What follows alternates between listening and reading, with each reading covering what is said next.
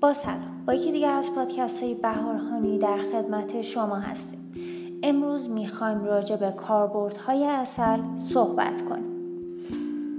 اصل با کیفیت بالا سرشار از آنتی اکسیدان است. ضد باکتری است و همچنین ضد التهاب است. به این معنی که نه تنها برای داخل بدن بلکه برای سطح بدن نیز مفید است. قبل از ورزش اصل بخورید. آیا به طور موثر به تمرینات خود ادامه می دهید؟